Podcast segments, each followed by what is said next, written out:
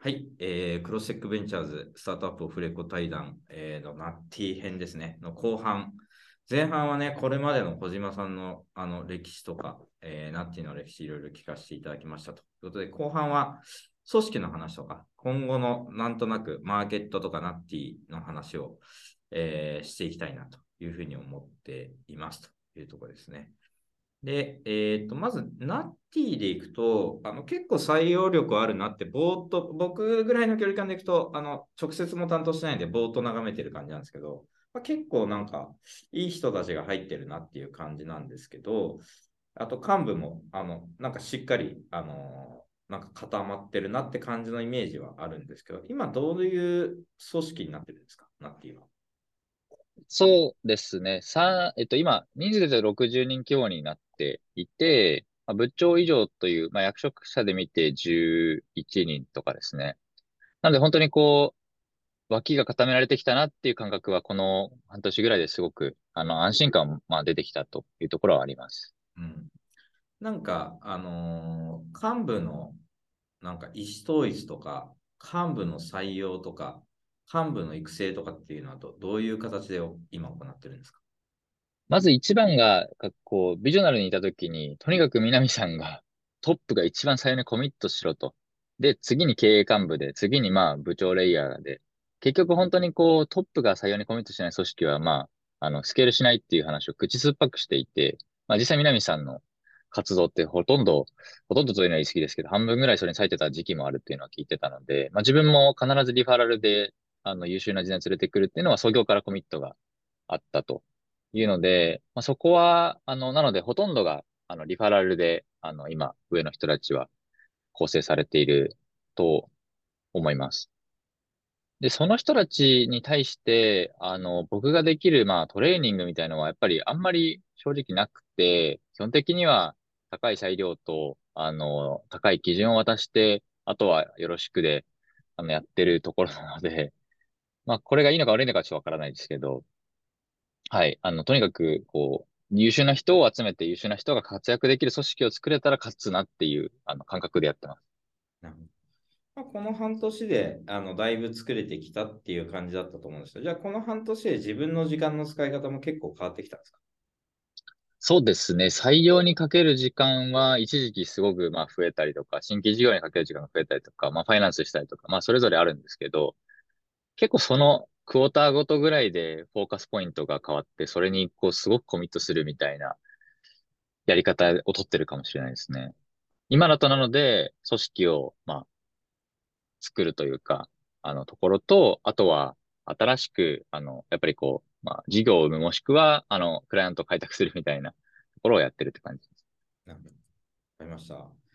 で、少なくとも現時点は、TikTok、周りのマーケティングビジネスを中心にやっている会社なんで、そこら辺の中心が、そこら辺がどうなっていくと考えているのかなっていう感じでいくと、で、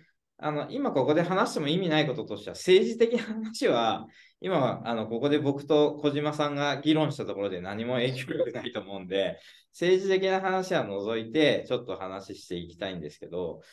まずあれですね、TikTok のアドセンスみたいなやつって、海外ではもう始まってるんですよね。はい、アメリカでは始まってます。なるほど。アメリカではどんな、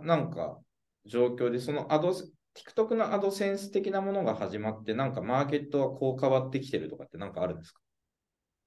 自分の中では結構ダウトで、あれもポージングに近いものだと認識をしてて、そんなにバジェットがあるわけではなくですと。やっぱり中国の動員っていう、TikTok の元のアプリを、すごく参考にして TikTok が進んでいくので、動員で言うともう一番の注力であり、収入源、コマースです。なので基本的に最終的にはやっぱりeコマースにつなげたいが絶対にグローバルなアプリとしてもあるはず。でその前段階としてライブ配信っていうのは、もっとやっぱり流行らせていく必要があるっていうので、今は日本、含めて、グローバル版の TikTok の中ではライブ配信っていうのが一番、押されてる機能かなというのは思ってます。ライブ配信で課金ビジネスをやってるってことなんですかね、TikTok。そうですね。いわゆるギフティングみたいなビジネスモデルを今は回してるっていう感じですね。まあ、日本でもライブ配信のアプリってたくさんあると思うんですけど、 TikTok のライブ配信事業っていうのは、まあ、そういう相対的なポジショニングとかどんな感じなんですか？明言しづらいところはありますが、もう日本の中ではトッププレイヤーの一つになりましたね。で、なんか聞きますよね。要するに、まあ、なんかポコチャとかいろいろあるけど、はい、まあ、さすがにあれですよね。ユーザー数が違いすぎるってことですね。そうなんですよね。もうアープの話で、ユーザー数が3万人のアプリと、MAU で2400万人いるアプリだったら、その、まあ、単純比較でアープが800倍変わるんで、まあ、アープが800倍低くても、まあ、ペイするというか。そうですね。はい。まあ、なんで、そういう。ちなみに、ナッティはマーケティングビジネスが中心なんですけど、このライブ配信課金周りは、なんか触ってるんでしたっけ、事業としては。今のところはやってないですね。うん、なるほど。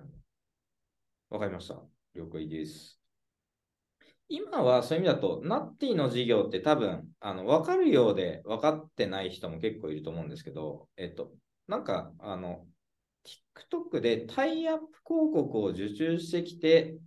制作して運用するって事業なんですか？はい。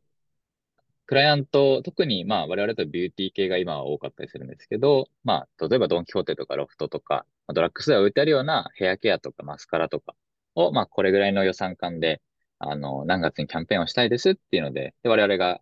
そのクリエイターさんと一緒に動画を作って、それをまあ投稿していくみたいなのが、まあシンプルなやつです。なるほど。で、TikTok のクリエイターさんとは、その、なんていうかな、所属とかになってるんですか？実際今は所属契約ではなくて、案件ごとの、まあ、我々の言葉で言うエージェンシー契約みたいなところをしてます。うん、じゃあ、都度やり取りしていくみたいな。はい。それに合う人に依頼するみたいな感じですか、案件に。おっしゃる通りです。うん、なるほど。わかりました。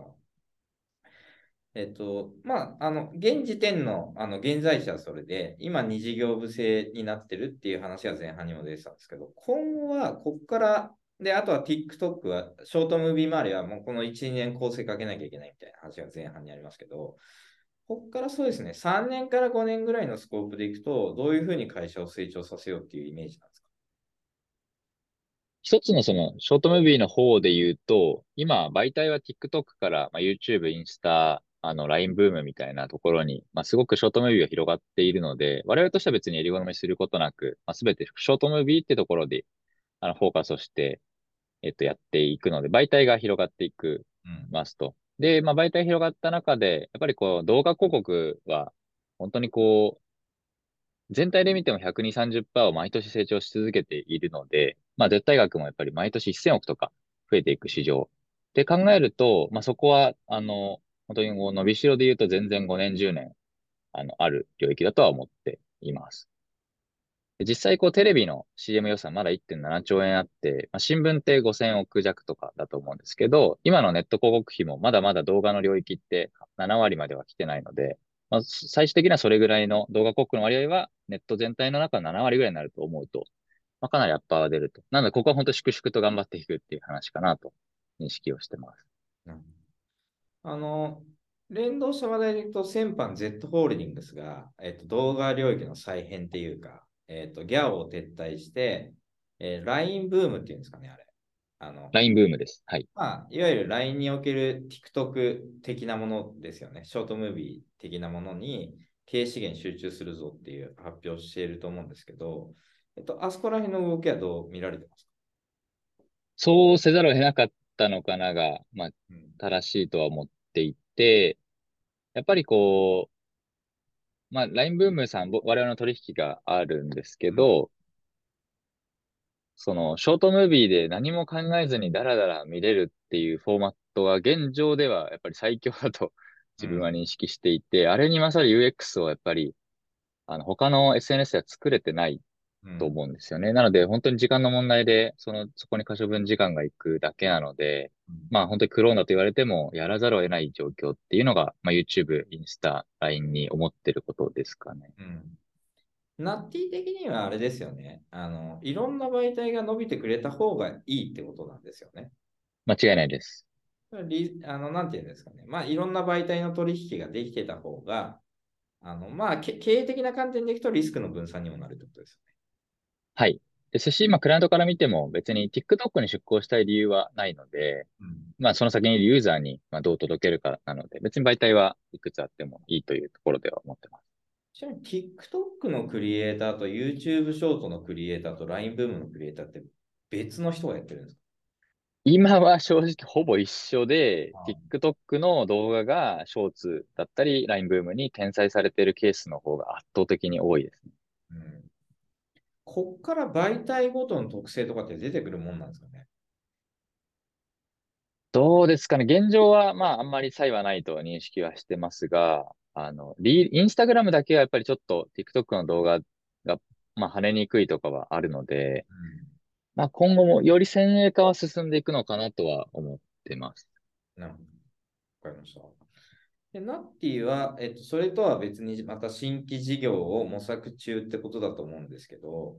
当面はこの範囲で事業やるぞとか、範囲とかって決めてるんですか、自社の？一つは、まあ、このショートムービーに付随したものであるか、クリエイターに近い領域であるか、まあ、どちらかを考えてはいて、全く新しく、別の領域、本当に別の領域をやるっていう感じでは今はないですね。なるほど。なんか、あれですかね。水面下でトライアンドエラー中って感じなんですか？オープンにしてるものはないですね。まあ、7月ぐらいにアプリを1回出したりとか、して、まあ、3ヶ月で引っ込めたりとかもありましたし、まあ、今ちょっと、VTuber 領域で一つトライしてるものだったりとか、TikTok のメディア領域だったりとか、お金かけずにトライは増やしてるっていうのはあります。新規事業はなんかどういう体制でどうやって企画してるとかってあるんですか、今？今はほぼ僕の、まあ、この領域はあるなっていうのを、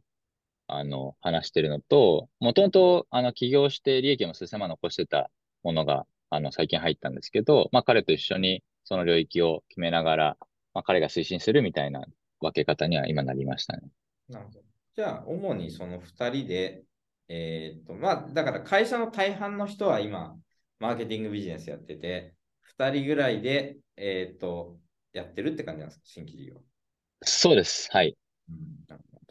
なんか、社員のみんな稼いでくれてるわけじゃないですか。マーケティングビジネスなんで、労働集約になることもあると思うんですけど、まあ、歯食いしばりながら、クライアントサービス今やってて、で、新規事業をトライアンドエラーしてて、冷たい目で見られたりしないですか、小島さん？まあ、結構あるあるだとは思いつつ、新規事業側も相当頑張ってやってる。まあ、レイヤーが僕ら起業家レイヤーなので、当たり前だろって感じなんですけど、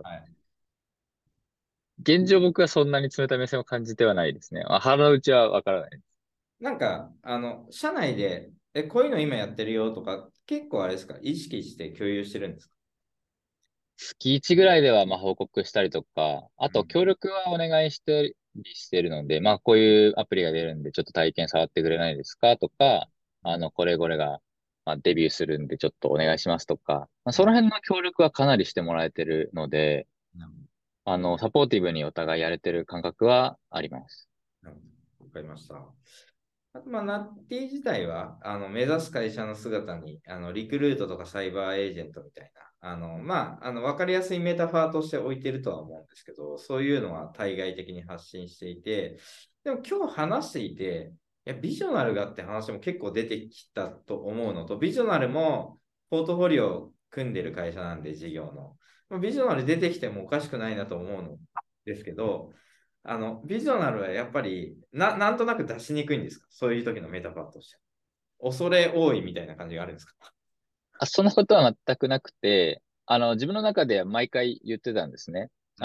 前言ってたので、電通さんと、まあ、リクルートさん、サイバーさん、で、ビジョナルの4社を言ってたんですけど、まあ、経営メンバーで議論したときに、なんか本当にこう、グレートカンパニーと呼ばれる領域に、まあ、たどり着いてはまだないっていう、厳しい、お話もあって。あれね、南さん聞いてないといいですけどね。いや、そうですね。まあ、ただ、僕も心から、応援かつ、信用できる会社であるのは間違いないんですけど、やっぱりこう、まだまだ、サイバーさんみたいな、なんかどこから攻めたら崩せるんだみたいなところでは、やっぱりないとは思うので。うん、はいはい。まあ、より高次元に進んでいる会社をあえて2社選んだって感じなんですね。そうですね。はい。おっしゃる通りです。ちなみに、リクルートとサイバーエージェントはまた違った見方をしてるんですか、それぞれ。この会社はこうだとかあるんですか？もちろん全然違う会社だとは思ってはいますが、なんか根底にその若手の活躍とか、なんかこう、若い人の抜擢とか、その、あとは個を尊重する文化みたいなので、やっぱキーエンスみたいな、本当にこう、システム化された中でのハイパフォーマーたちが集まる会社とかももちろんすごいなと思いますし、ファナックとか、そういうこう、日本電産みたいなのもすごく憧れはしますけど、なんか僕らが目指せるとしたらもう、その個性が活躍して、なんかやる気がみなぎってみたいな、なんかそういうモチベーションイズムな会社じゃないっていうところで2社選んでるのはありますね。なるほど。その2社の、なんていうかな、憧れであり目指す姿でやるって感じだと思うんですけど、なんか具体的にこれ真似してみようとか、こういう施策やってみようみたいなのでやったことってあるんですか？サイバーさんで言うと、あるとは思っていて、例えば合宿文化みたいなところとか、ちっちゃいところで言うとワンミニッツチェックみたいなサイバーさんがやってるものをそのまま、インストールしたりとか、明日会議みたいなものもまだやれてないんですけど、ちゃんと設計してやっていこうみたいなところは、とりあえず真似るところから始めてみてるは結構ありますね。ナッティ結構合宿じゃ行ってるんですか？そうですね。いろんなレイヤーで行くようにはしようっていう話にはなってて、そんないっぱい行ってるわけではまだないですけど。合宿行くとやっぱいいんですか？自分は普通楽しさがあるんですけど、でもやっぱりこう、場所変えて、なんかご飯食べて、で、なんか会社の中長期的なことを話すっていうことは、基本すごくポジティブに追われるなっていう認識はありますね。わかりました。ありがとうございます。あとはですね、たまにですね、このポッドキャスト経由で採用できましたみたいな話があるので、このね、ナッティの採用ページのリンクも、ポッドキャストの概要欄に貼っとくんで、ぜひ、興味ある方は、見てほしいなってことなんですけど、1個か2個、今、こういう人を募集してますみたいなのがあれば、ぜひ、なんか、メッセージを言ってほしいんですけど。ありがとうございます。一つは、いわゆる、こう、セールスサイドの人で、やっぱりこう、我々のクライアントのサイズも大きくなれば、期待値も大きくなってくる中で、きちっと、こう、ナショナルクライアントさんと向き合っていかないといけない中で、そこのエンプランセールス経験だったりとか、バイネームという本当に電波サイバーさんで、やってたエース級の人とかが、やっぱり増えてくると、すごく屋台骨としては、いけるなっていう感覚が一つはあります。もう一つは、クリエイティブっていうところが我々ナッティの立ち筋の一つとしてすごく強くあるので、クリエイティブの、統括を見れるような方は、すごく、採用できたらなと思っていて、実際にこう、マーケティングコミュニケーションが分かって、動画っていうところが分かって、みたいな方が、もしいらっしゃれば、ぜひぜひと思っております。なるほど。それさっき言った、電通博報堂サイバー出身者とかってもういるんですか？ナッティの中で。電通は子会社も含めると3人元電通がいる。電通デジタルだった方とかってことですか？そうですね。本体が2人と、別のもう1個会社が1つと、あと博報堂も、制作系の子会社に行った人が1人ですね。そういう人たちは、なんで、例えばショートムービーの案件を手掛けるみたいなことでいくと別に、そういう会社でもできたと思うんですけど、なんでナッティに入ってくれたんですか？そうですね、リファラルでスタートアップやろうぜみたいな。正直電通にいた方が大きい案件できますし、給料も整ってますけど、それでいいんだっけみたいな。なんかところにもやもやしてる人が、こう、青春やりに来るって感じですかね。なるほど。比較的そのスキル的なところでいくと、そういうところでちゃんとやって、まあ、スタートアップの空気を感じながら仕事したいっていうのは、そういう会社に属する人も持ってるニーズだと思うんですけど、そういうところでしっかり仕事をしてた人たちが移ってきて、順応して活躍できるって感じなんですか、今は。そうですね。マインドシフトのチェンジはやっぱりかなり求められるので、こう予見がそもそもあってクライアントが決まってて、そこをこうこなしていくみたいな作業から、どうやって自分で取りに行くかとか、そもそもの顧客戦略どうするかみたいなところまで、まあ、行くのは結構大変だなとは思いますが、現状こう、まあ、クライアント向き合いっていう文脈ではすごく助かってるなと思ってます。でもう一方のクリエイティブの統括の人を求めてますってことですと、ナッティにおけるクリエイティブっていうのは何をどう作っていく人たちなんですか？一つはクリエイターとどう作るかっていう、まあ、話と、もう一つはこのショートムービーっていう縦型短尺の動画をどう作るかっていう二つがあると思っていて、自分の中ではもうこうテレビ CM の舞台から本当にこう次世代のクリエイティブディレクターが出るとは思えなくて、新しいマーケティングコミュニケーションの中から生まれると。でそこを本当にこう若い感覚を持ってできる人っていうところが必要だし、その業界のスタンダードになれる方がやっぱりできてくると、まあ、よりクライアントコミュニケーションもスムーズにできるなっていうところは思ってますね。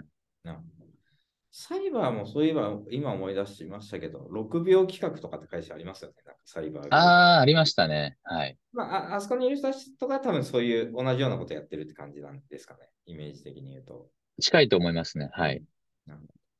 まあでもナッティもそういう広告業界的にシンボリックな人は確かにクリエイティブの統括とかに入ってくれるとだいぶいいですよねって感じですよね。だいぶ、はい、見え方含めて、今だとどうしても、こう、現場のクリエイティブは結構自信があって、そこの、まあ、納品によって、まあ、きちっと、こう、成果としてお返しできている自負はありつつ、なんか、全くそれは外に出てないというか、はい、もったいなさは感じてもいます。わかりました。ですね、前半と後半に、分けて、結構いろいろなことを、聞かせていただきましたというところで、まあ、冒頭に言った通り、我々はね、ナッティ期待の、投資先ですんで、引き続き、いろいろなんかやれることあったら、やっていきたいなっていうのと、長期的にね、すごい会社にちょっとなっていっていただきたいなというふうに思っております。はい。じゃあ、小島さん、今日はありがとうございました。はい、こちらこそありがとうございました。